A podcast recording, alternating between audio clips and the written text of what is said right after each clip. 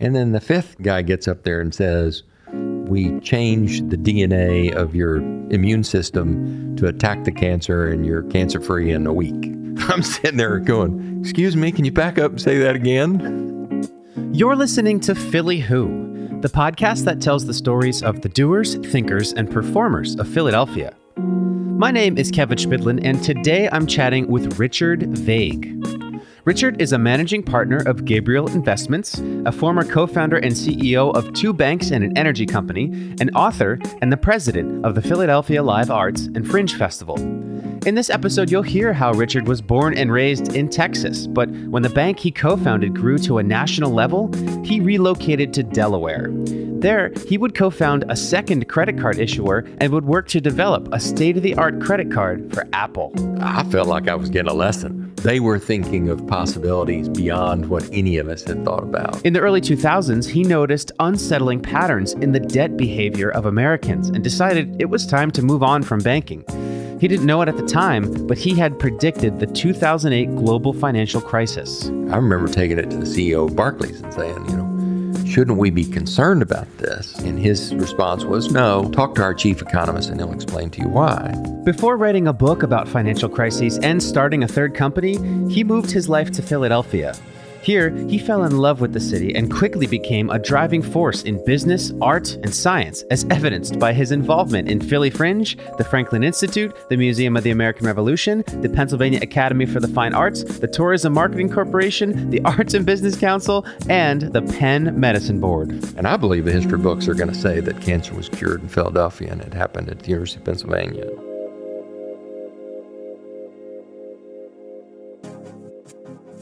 So, Richard Vague has probably one of the most prolific business resumes you'll ever see. He's a three time co founder and CEO. He's the author of one and soon to be two books about global financial crises. And nowadays, he's a successful venture capitalist. And even though you can see his love for art and creativity reflected in his abundant support of artistic organizations around Philadelphia, Many don't know that he has creative roots himself. In fact, when he was growing up, moving around Texas, he had no plans on going into business at all. His plan was to become an artist. From the time I was three or four or five years old, I was an artistic enthusiast, and I would draw and paint and draw and paint. And my parents, you know, did the obligatory thing and sent me to the little art classes after school. And it got more and more serious. So by the time I was in high school, I had done enough and competed enough, and that I had just I just assumed I was going to be a an artist, a, a fine artist. Right. What did you love about painting? You know, I loved the figurative aspect of it. I loved painting people.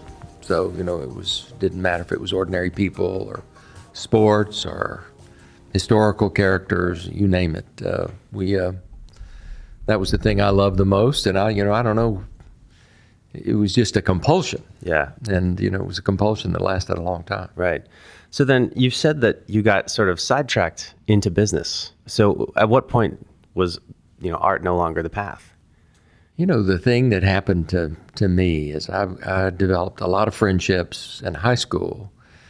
And we got interested in philosophy and theology and things of that sort. So I got deeply involved in academic type pursuits and in studying theology. And we, we belonged to a church that was a terrific church, and a lot of our life was centered around that. So I began to think of myself as, you know, more and more of this academic. And, and uh, so by the time I got to college, I actually wasn't thinking about business. I actually, we actually thought that anybody who took business classes was kind of humdrum.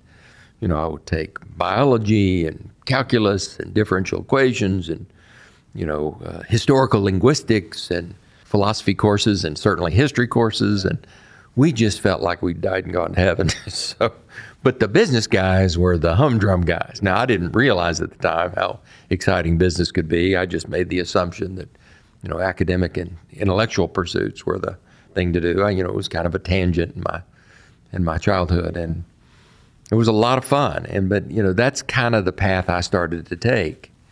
And um, somewhere along the line, you know, two things happened to me. One of them is I was putting myself through school. It was a state school, so it was inexpensive. So it was it was very feasible to put yourself through school in those days. I put myself through school, but I ran out of money, so I had to take a year off uh, to earn money to go back to school. I went back to live with my parents, and I got a job. And it just so happened the job I got was at a bank, and that's how I got introduced to the world of business. And Yeah. it was it was pretty exciting, you know, in its own way. And I had a little job that, in retrospect, was a very minor job, but I thought it was the biggest job in the world. And What was it? I was doing account analysis. I'd get information on a customer's loans and their deposits, and I'd add them up and put them on a page and do a little algorithm and come to a conclusion about them. It was very formulaic, but I thought I was doing the most important thing at the bank. You were on top of the world. I was on top of the world, and I understood banking, and which I didn't, of course. And but that really um, got me the money to go back to school, but gave me my introduction to business. Gotcha. So when you did get back to school, did you have to change course and say, I want to study business now? Or did you sort of stick with the philosophical type education until you Well, at graduated? that at that point in time, you know, I was on my own financially, and I had already been at school for a few years, and I realized I had to get a degree, and I had to be able to make a living.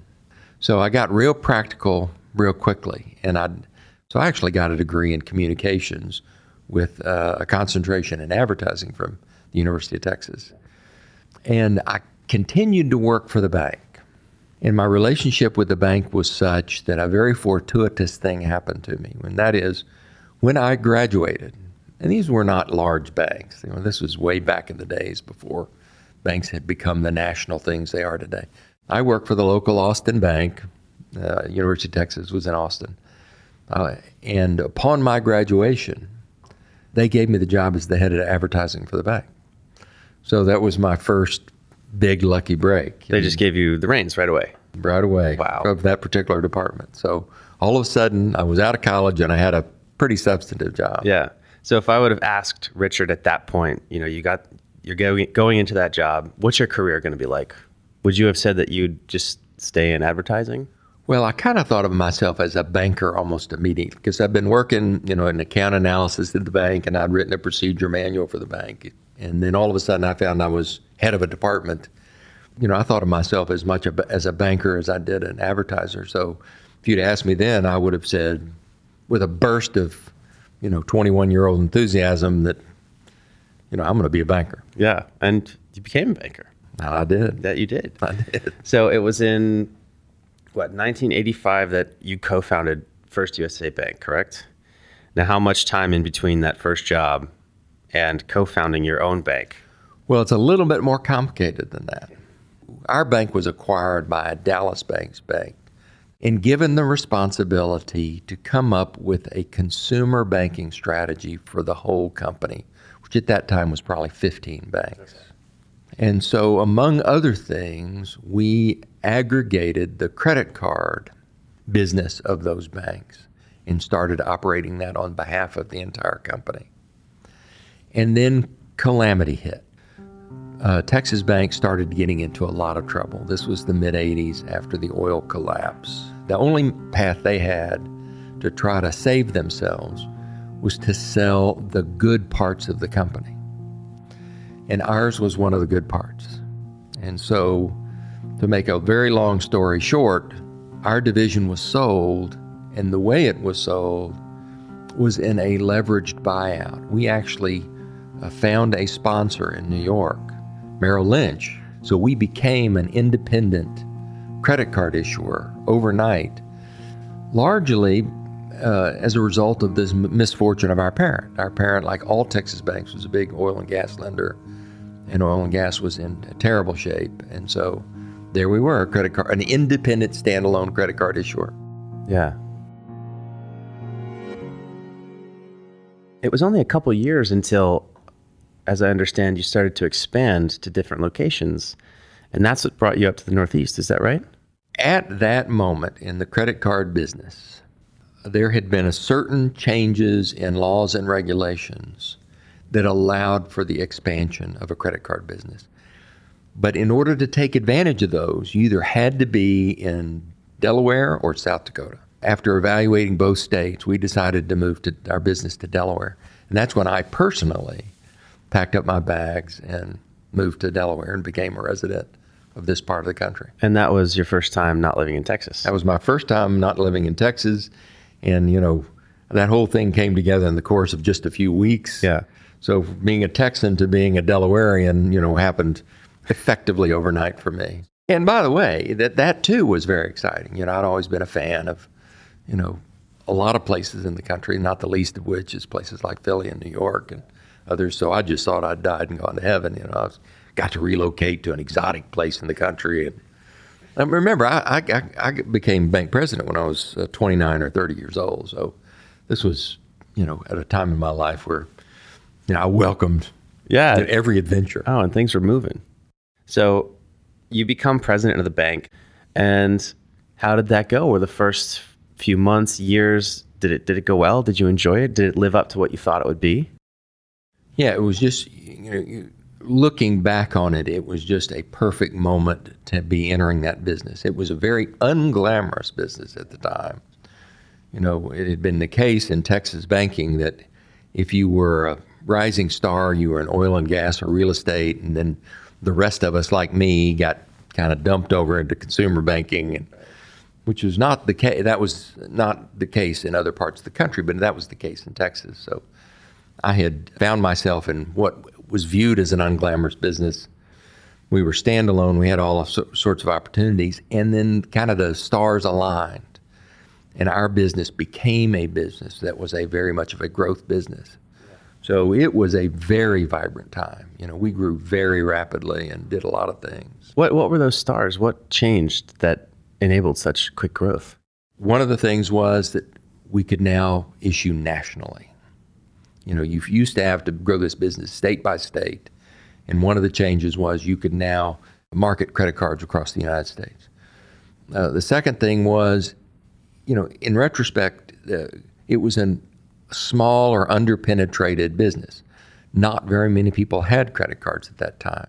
And then uh, the other thing that happened is that interest rates started to uh, drop.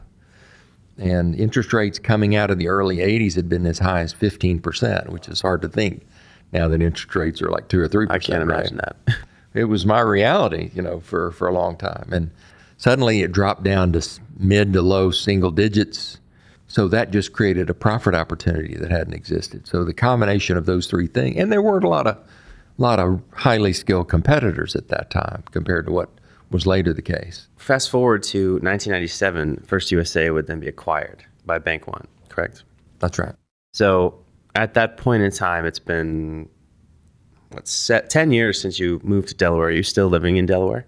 Still living in Delaware. We, and we had gone public on the New York Stock Exchange between 92 and 97, we were the best performing financial stock in the country. We returned about 100% per year to our shareholders during that period. And then uh, Bank One uh, made an offer for us. Yeah. And when that happened, how did you feel? Were you excited? Did you? Oh, we were. That? We were very excited. You know, I knew. You know the. You know, I knew that it would be different having, you know, a large corporation as a boss and effectively, but I also knew that their requirement of me was only to stay a couple of years. So uh, after that point in time, I'd be free to find a new adventure. Find the next thing. Because what, it had been 12, 12 years since you were independent, let alone starting out in the bank at that point. You're ready to move on to a new adventure. So a couple years later, then, things weren't going so well, were they, at Bank One? The banking industry as a whole, Bank One included, started having troubles. But, you know, I, it was time for me to move on and – we went out and found you know, the internet was the new thing. That would have been, I guess, you know, the late 90s, which was what we now think of as Internet 1.0. So it really gave us the opportunity to to go out and try to do something in the internet space, which we we started something called uh, uh, Juniper. You were ready to leave. You left Bank One and then started another bank. So that was the difference between Juniper and First USA was that you were working online now. Yeah, we we wanted to do something that was much more internet oriented. At First USA, we had actually pioneered, you know, online credit cards with clients like AOL. If you remember, you know, right. back in those days, AOL and Yahoo were the big names. Yeah, yeah.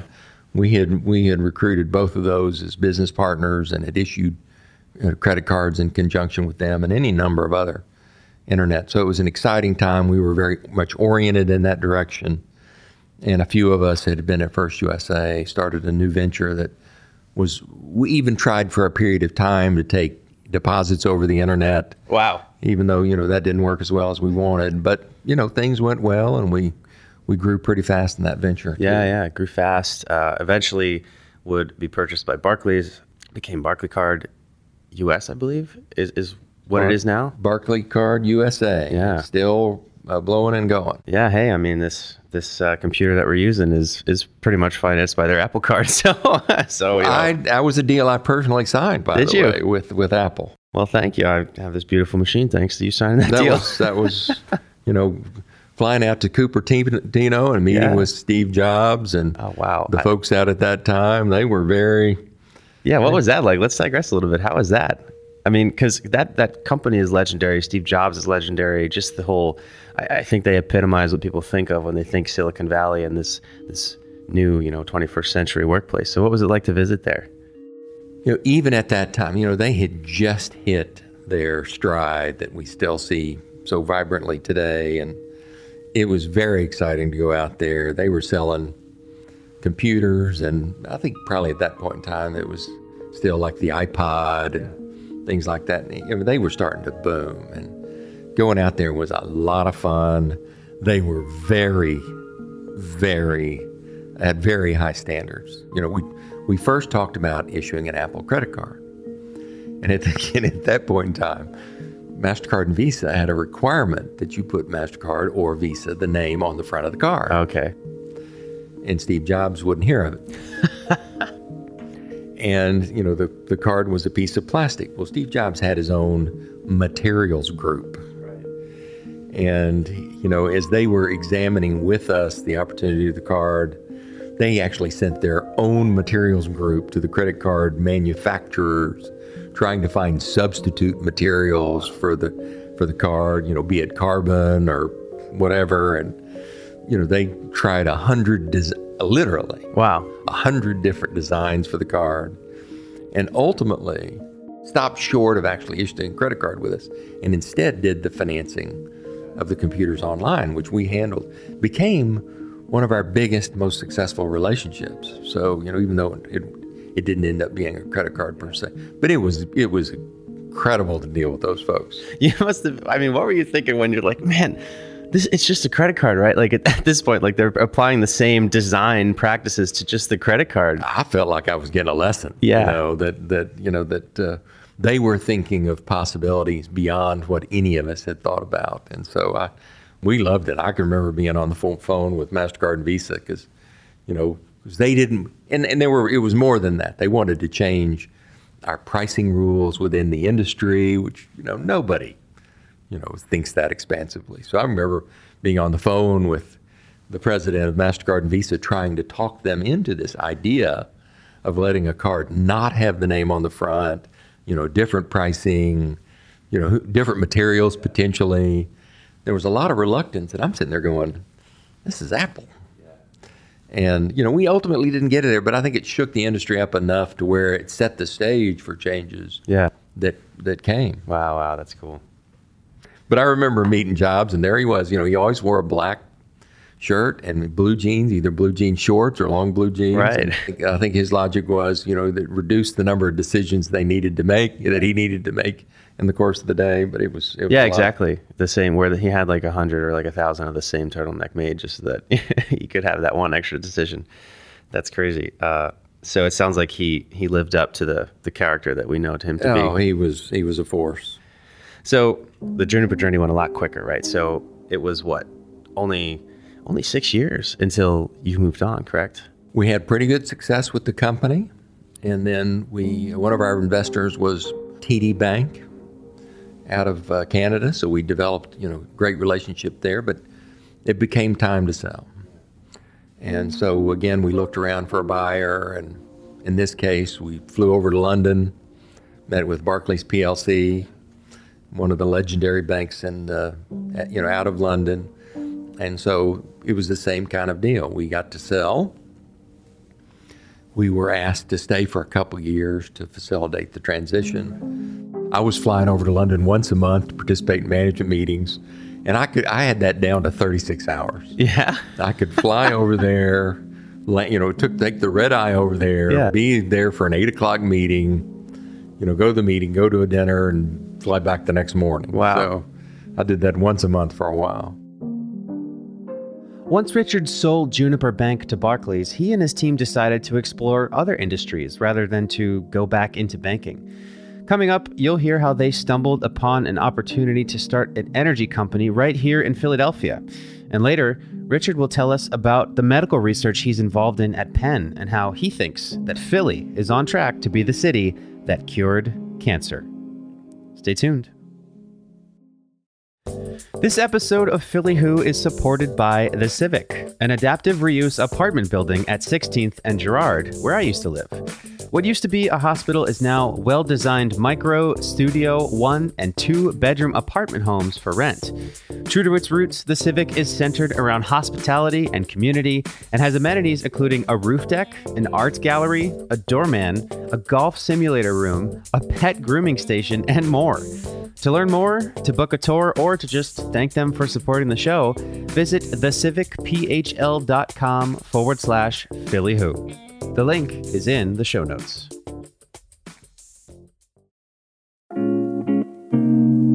Welcome back to Philly Who with Richard Vague.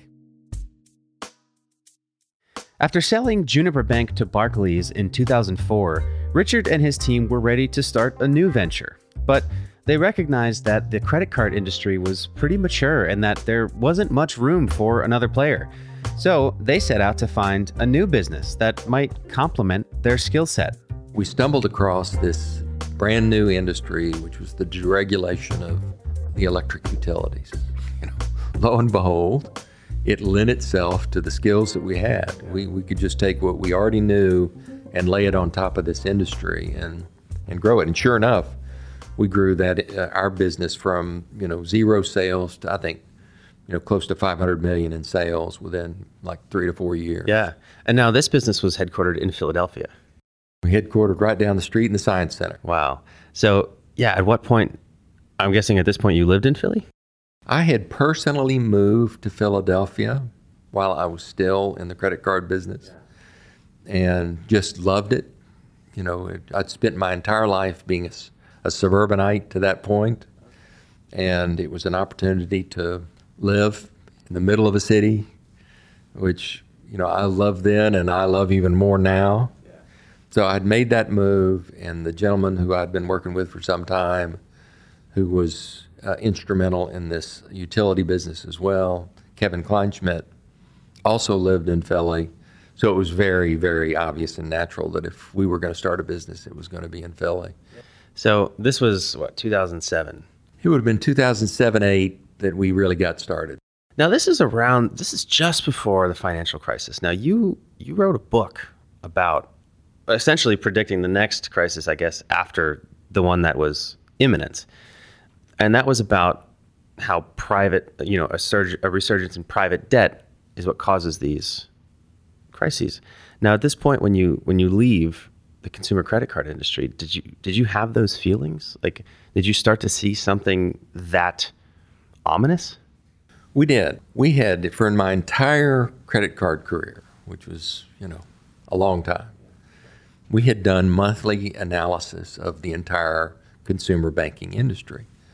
Nothing ever happened with those. Those the information we got from that report was minimal because it was relatively stable.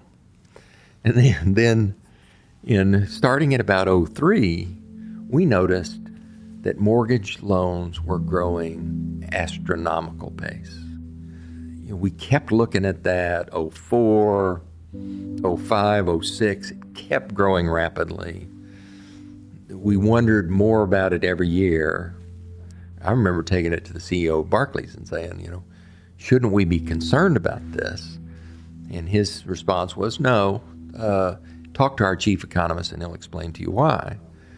And this economist explained to us that even though debt was going up, the asset values of consumers were going up even more. Of course, that's a very circular logic because the asset values were really the appraisals on homes, which were fueled by that debt, and stock market valuations. So, you know, kind of doesn't matter because if your mortgage, if you got a big mortgage, you still got to pay that monthly mortgage.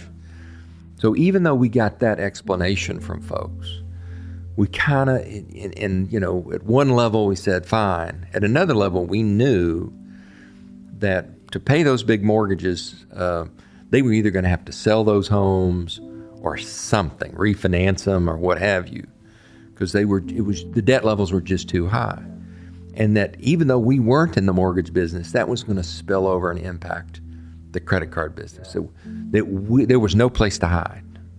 We had no inkling it was going to be a global catastrophe, but we knew it was going to be a consumer lending problem, you know, at a very large scale. Yeah. So in retrospect now, does that experience change the way you look at data or even just trust your gut after you Without know, question. Yeah. I mean, that really began, that was, uh, you know, in 06, 07. I have since that time, almost on a nonstop basis, been uh, studying that subject. And we now have a database of 47 countries.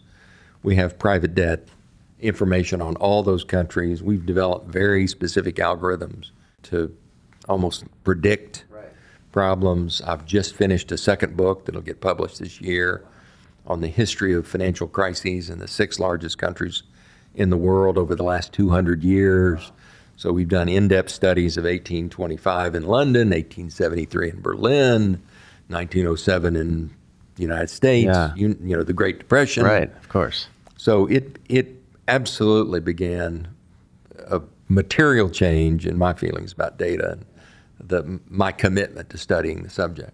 Is there anything that you see, financial or not, today that sets off alarms that people may not be listening to? Well, I, you know, we've expressed this, but um, uh, the area of concern in the in the world right now is Asia, is China and its satellites, and we're starting to see this, and that was in fact something that we predicted in this 2014 book and in subsequent articles that there's just too much debt in China, but also in you know the satellite countries of China that includes South Korea. Australia, any number of others. And we're starting to see a little bit of an unraveling now, which we think could have been foreseen. Yeah. So let's let's bring it back to Philly. You founded Energy Plus Holdings in 2007. 2011 it was acquired by NRG. So it sounds like you did find the wheelhouse that you were looking for uh, when going into a new venture. Is that right? We did. We found a, a perfect situation, grew it fast, had a very successful sale to NRG in 2011. Was it was it fun? it was a lot of fun. You know, I give an enormous amount of the credit for the success of that to my partner Kevin Kleinschmidt, but it went very well, and you know, it, it it'd, be, it'd be hard to imagine a situation work better than that one. Yeah, thinking back to these three companies throughout the time, do any particular moments come to mind as particularly triumphant, like a, a day where you were like, "Wow." I can't believe I'm doing this. I can't believe this worked out. I've had the good fortune to have a number of those moments that, you know, in, and we knew all the pitfalls and the perils along the way. We were acutely aware, I was personally acutely aware that if something a little different had happened yeah. at this point or that point, that the whole thing could have gone a right. very different direction.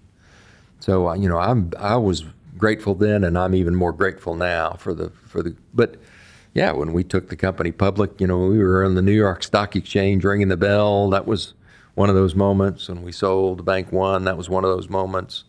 When we sold NRG, that was one of those moments. Yeah, there was there were a lot of a lot of very special days. What was the most difficult day of I guess those years? You know, we had we had a lot of difficult days when we were trying to uh, finance the LBO. When uh, we talked about this earlier, when our parent was failing because of the energy situation and Texas, and um, we were trying to sell the company. We ran it. There were days, there were days that was effectively over. You know, we'd get a legal ruling against us on something that was important. Uh, uh, I remember being in the office of the General Counsel of the Federal Reserve in Washington D.C. and effectively having, and that's about as high as you can go. Right? Yeah, there's no appeal. and, and and having uh, him say something that would have seemed like it had doomed our ability to do the leverage buyout. And, uh, you know, there's a level of despair or fatalism that comes with those. There was, there were any number of moments, you know, when we did our uh, startup in Juniper, there were moments, you know, we had to attract a lot of startup capital, and there were moments where the the amount of money we owed and the amount of money we had in the bank were there was no similarity between those two numbers, and you know, there there were there have been many moments where I thought it was it it had all ended, and that was going to be a complete failure. Yeah. So after Energy Plus Holdings was acquired by NRG, how long until you started getting into venture capital? Well, we had actually, you know, I felt like I'd done three companies. The, all three had worked out pretty well. And we knew the need in Philly was acute for startup.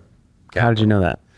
Well, we were we were were kind of because we ourselves were a startup. We had kind of gotten to know a lot of the early stage folks. You know, folks like the late Steve Goodman, who was such a mentor to the startup community here any number of folks like that. We knew that Philly was one of those cities that, you know, there was a ton of startup capital in Silicon Valley. There wasn't even a fraction as much in Philly. So that was something that was needed. And it was something because we had started three companies ourselves, uh, we knew at least something about the process and felt like, you know, not only could we invest, but we could assist companies uh, with, you know, advice and judgment and so we were eager. We actually were doing a little bit of it uh, even in the days before we sold to NRG. At what moment in your mind did you go from I live in Philadelphia to I am a Philadelphian? Are there any moments? As I said, when I moved up to Delaware, we came very close to living in Philadelphia at that time. And I always, you know, I be, almost instantly became a Philly sports fan and you know, I, I used to go to Cowboys games yeah, when I was in elementary school. You know, Roger Staubach was on our board of directors at one point in time, and you know, and, and became a good friend. So, but when when I got here, I came whole hog. Yeah. You know, and um, so I had always admired it. And when I had the opportunity to move, which I can't remember the exact year, but it would have been like 04, 05, something like that. You know, that was it. I was 100% Philadelphian, and whether Philadelphia accepted me or not, I embraced Philadelphia. From the day you opened up that door for the first time, you were you were here. You were you were Philadelphia. I can I remember standing on the corner of 18th and Walnut and saying, you know, my goodness, this is this is where I ought to be. I've been there. I love that. So you're heavily involved in Fringe Arts, and you're chairman of the board. I am. So how did you originally find Fringe Arts? Well, I had you know since early in my life, I'd wanted to be an artist. I have always remained involved in the arts. And the way to do that, if you're in business, is as much as anything, is try to be supportive financially, you know, be a member of nonprofit boards, make contributions and the like. And, you know, through a mutual friend, uh, I had been introduced to Fringe Arts, which, as you know, is, you know, kind of inventing the theater and dance of today and tomorrow. And uh, joined the board and then was asked to to become chair and have remained deeply involved. Yeah. What What do you love about Fringe Arts? I love art that's being made today. You know, I'm a huge Pablo Picasso and Claude Monet fan, but you can't rub shoulders with those folks. What I love to do is see what's being done today and what's being done tomorrow, and meeting and uh, getting involved with the artists that are trying to make this happen. And Fringe Arts is that kind of experience, and we've we've really, you know, our objective is to put as much great art as we can in front of as many people as possible. And in the time I've been there, uh, we've acquired a building. You know, we've gone from 16 days a year to 365 days a year. We have the Fringe Festival in September, but we're launching, we're in the middle of launching five, uh, four new festivals. For next spring, we're launching a new festival just for up and coming theater and dance groups called Hip Fizz. We're launching a comedy festival. This is avant garde comedy. It's called Blue Heaven. We're going to be launching a circus uh, festival, and we're into the second year of our jazz festival. So we're we're we've gone from no building and one festival to a building and five festivals during the year, and we've recruited top level talent to, to lead that organization. I couldn't be more excited. Yeah. Do you remember at at one moment was there like a show or or some sort of exhibition where you saw the art and you thought to yourself, I have to be a part of this? Yeah, I can remember because you know eh, this is still true to an extent, but it was especially true back in the old days. Since there was no building, they just had to go around and find, and there was places to be. And this was the basement of an unfinished building where this particular show was. I wish I could remember the name of the show, but it was just riveting. They were, it was two actors. The audience was 15 people. Wow. And I'm telling you, it was transformational. And I'm sitting there going, we need as much of this as we can get. That's great. Oh man, it's that's crazy that you're launching four festivals in one year. That's so much. Yeah, we got our fingers crossed, but it's going very well. Yeah, yeah. Well, hey, we just did so we just did Philly Who's first live show at Fringe Arts as a part of uh, Philly Startup Leaders Founder Factory, and that place is so much fun. The way that it opens up into the restaurant, like that the the sort of auditorium area, is so so cool. I think the changes that we've made over the last couple of years are going to completely transform theater and dance and more probably in Philadelphia over the next generation. Wow, that's amazing. So far uh, in the journey of Gabriel Investments, what has been one of the most exciting moments for you? We're doing something uh, a little bit uh, in a nutritional space right now. A company called M&I that has uh, come up with something that can be life saving for underweight premature infants and others. And it's, it's some of the best scientists in nutrition in the world are part of this company. And you know, seeing something happen like that, where they're creating something new and they can change people people's lives, Yeah. Is very gratifying. Yeah. Another way that you're helping to change lives is through your involvement in cancer research at Penn. Uh, now, can you tell me about the, the moment you first heard Dr. Carl June talk about cancer treatment? I, you know, I I felt like, you know, I needed to start. You know, I'm 62, and you know, there's some point in, along the line you need you feel like you need to start becoming more aware of health and medicine. Yeah. You know, as you're advanced in years, and so this is about seven or eight years ago now that I uh, went to a conference on the most advanced research in cancer and there were five speakers, and the first four were, um, you know, more of the same. It was like, you know, more radiation, a little bit different chemotherapy, a little bit different nutrient, you know, whatever it was. And then the fifth guy gets up there and says, We change the DNA of your immune system to attack the cancer, and you're cancer free in a week. I'm sitting there going, Excuse me, can you back up and say that again? I couldn't wait to get involved in that. You know, your whole life, you know, we, we've heard, you know, that the most important, complicated problem out there is curing cancer. And, you know, it's almost a metaphor for something that's impossible. And I believe the history books are going to say that cancer was cured in Philadelphia and it happened at the University of Pennsylvania. So Dr. June has said that you took a risk on him when no one else would. Why well, I, I certainly wasn't the only one, but there were there were critical folks before me. Yeah.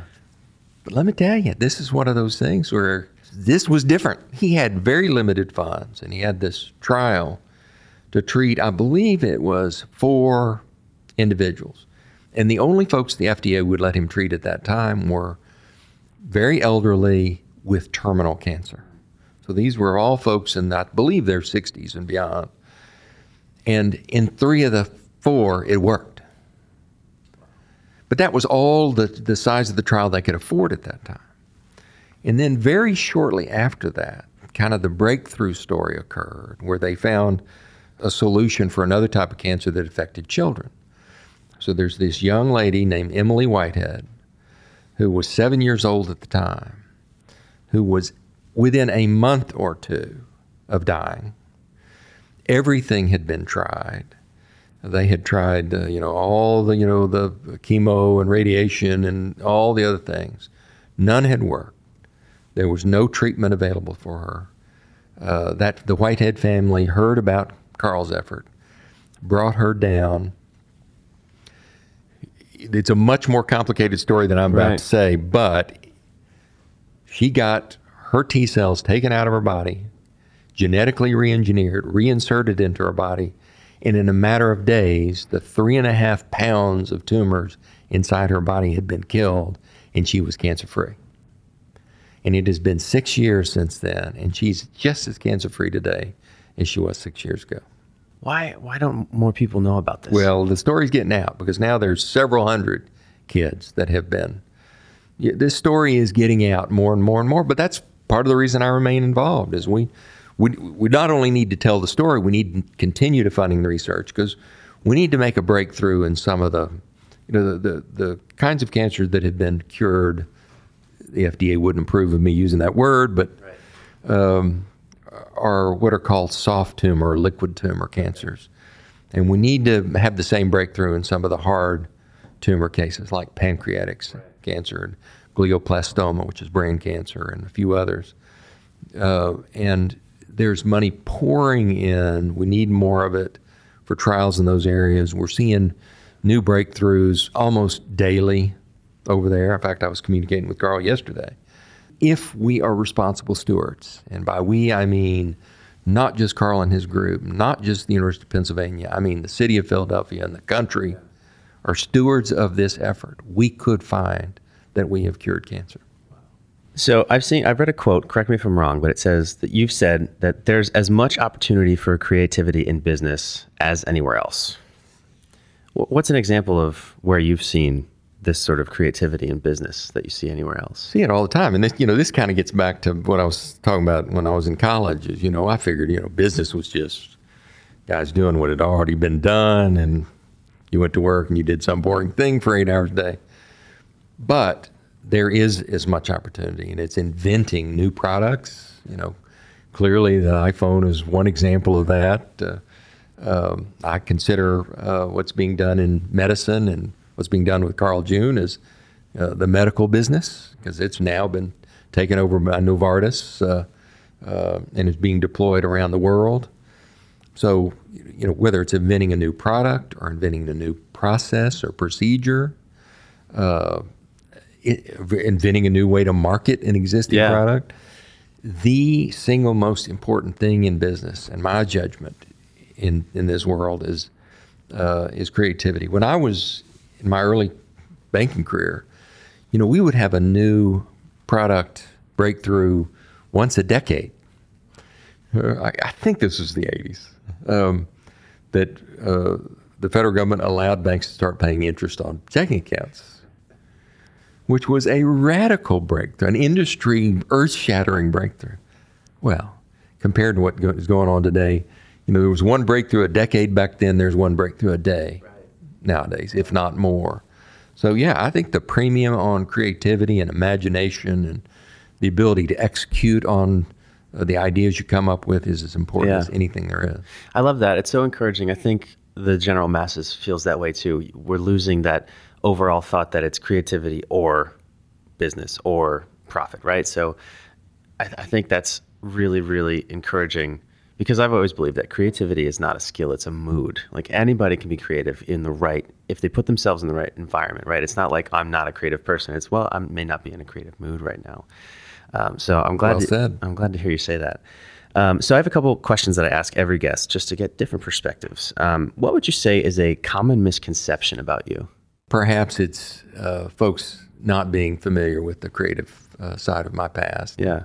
Thinking I'm just more of a serious business guy. Right. You're involved in a lot of organizations and boards too, correct? How do you how do you balance all that? Well, I've been very fortunate in my life to have the opportunity to do this, that sort of thing. But I, I really do feel like we're on this earth to help each other, and that we're here to make a difference, and that's what motivates me. If you could send a message to yourself in the past at any moment, butterfly effect aside, so you really like, you know, wouldn't lose everything. What would you say and at what time period would you send the message? I, I do wish I could take the things that I know today and give them to the 20 year old me. Right. Because, you know, I could have gotten a hell of a lot more done. so, but it wouldn't be just one thing, it'd be this whole book Right. you know, of experience. What would you say is one one piece? I think what I have learned about human nature, you know, we developed over a period of 10 or 20 years a belief in what is important in the people we hire, the people we do business with.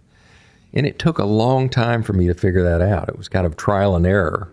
You know, First USA, we ended up with 20 something thousand employees. And, you know, we had to hire a lot of, we, we had to make a lot of mistakes to, you know, kind of figure out exactly what kind of person we wanted to work with. And, you know, that the characteristics we ultimately came to value most were, you know, intelligence, creativity, but also unselfishness and honesty. And you know, we we're at a point now where those are the four things we insist on. Uh, and I wish I could tell my 20 year old self those things and how to go about assessing those things, and that would help. Yeah. Do you think 20 year old Richard would have listened to the advice? You know, 20 year old Richard wasn't a great listener. right. Because it's one thing to get the advice, it's another thing to follow through. Maybe he would have. Maybe he would have. From your perspective, what would you say is the biggest challenge facing Philadelphia today? I think so many things are going well. I think, you know, the biotech stuff that's happening at Penn uh, and the investment Penn. Penn has a co-investment program right now where they're investing up to $50 million over three years and 15 startups a year. I think that alone may change the face of Philadelphia in a dramatically positive way. Uh, you know, we still have a bunch of structural issues related to the city. We have the tax on uh, the the profits tax on businesses, which is a different form of tax than almost any other major city, and kind of keeps businesses from headquartering here. You know, city government getting city government where it's more conducive uh, to the vibrancy that that's possible. Uh, I think is at the top of my list. And then on the flip side, what would you say excites you most about Philadelphia today? Well, I, th- I think it's the the bio. We're about to have. We lead the world in immunotherapy. And you know, we we did an analysis. We did a presentation a couple months ago. We did an analysis of um, the genetic engineering companies that are in Philadelphia right now. And we and this is this is something that didn't exist a few years ago Yeah. anywhere in the world. yeah, wasn't even a thing. And now there, we by our estimate, there's 30 companies in Philadelphia that are that are genetic engineering company, including Sparks Therapeutics, which is the lead tenant of Schuylkill Yards, and is in the process of hiring 500 folks, many of which are these MD, PhD type researchers. So we, we think there's probably already 4,000 jobs in town that relate to this industry that didn't exist a few years ago. There's a subset of genetic en- engineering called immunotherapy that we absolutely lead the world in. As I said, you know, we're we've got 30 companies. We may be adding as many as 15 a year the next three years through Penn's leadership. Uh, I can see 20, 30,000 jobs uh, associated with this industry just within the next few years.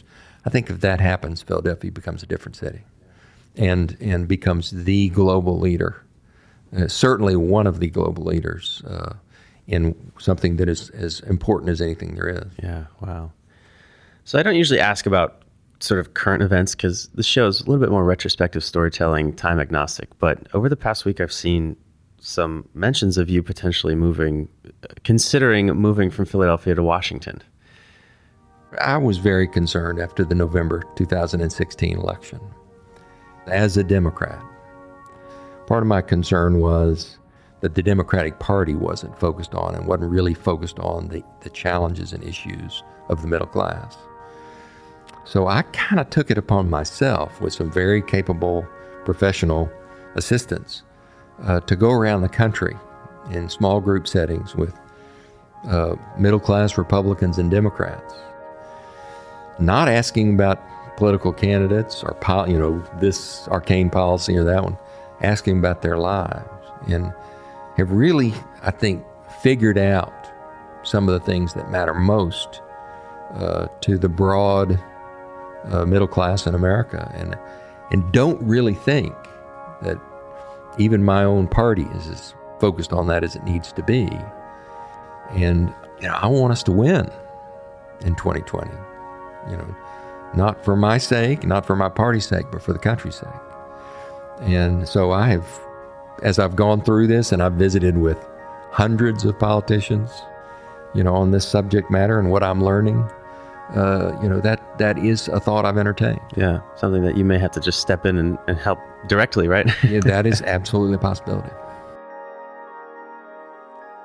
For more on Richard, you can check out the show notes or head to podphillywho.com forward slash vague. That's V A G U E. If you like the show, be sure to subscribe. And if you're on Apple Podcasts, leave us a rating. It really is helpful. You can follow along on Instagram and Twitter at PodPhillyWho. Philly Who is a Q9 production. This episode was produced by me with associate production by Angela Gervasi, editing by Max Graham, music by Lee Rosevere, and artwork by Lauren Carhart.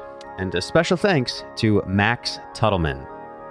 For Philly Who, my name is Kevin Schmidlin. Till next time.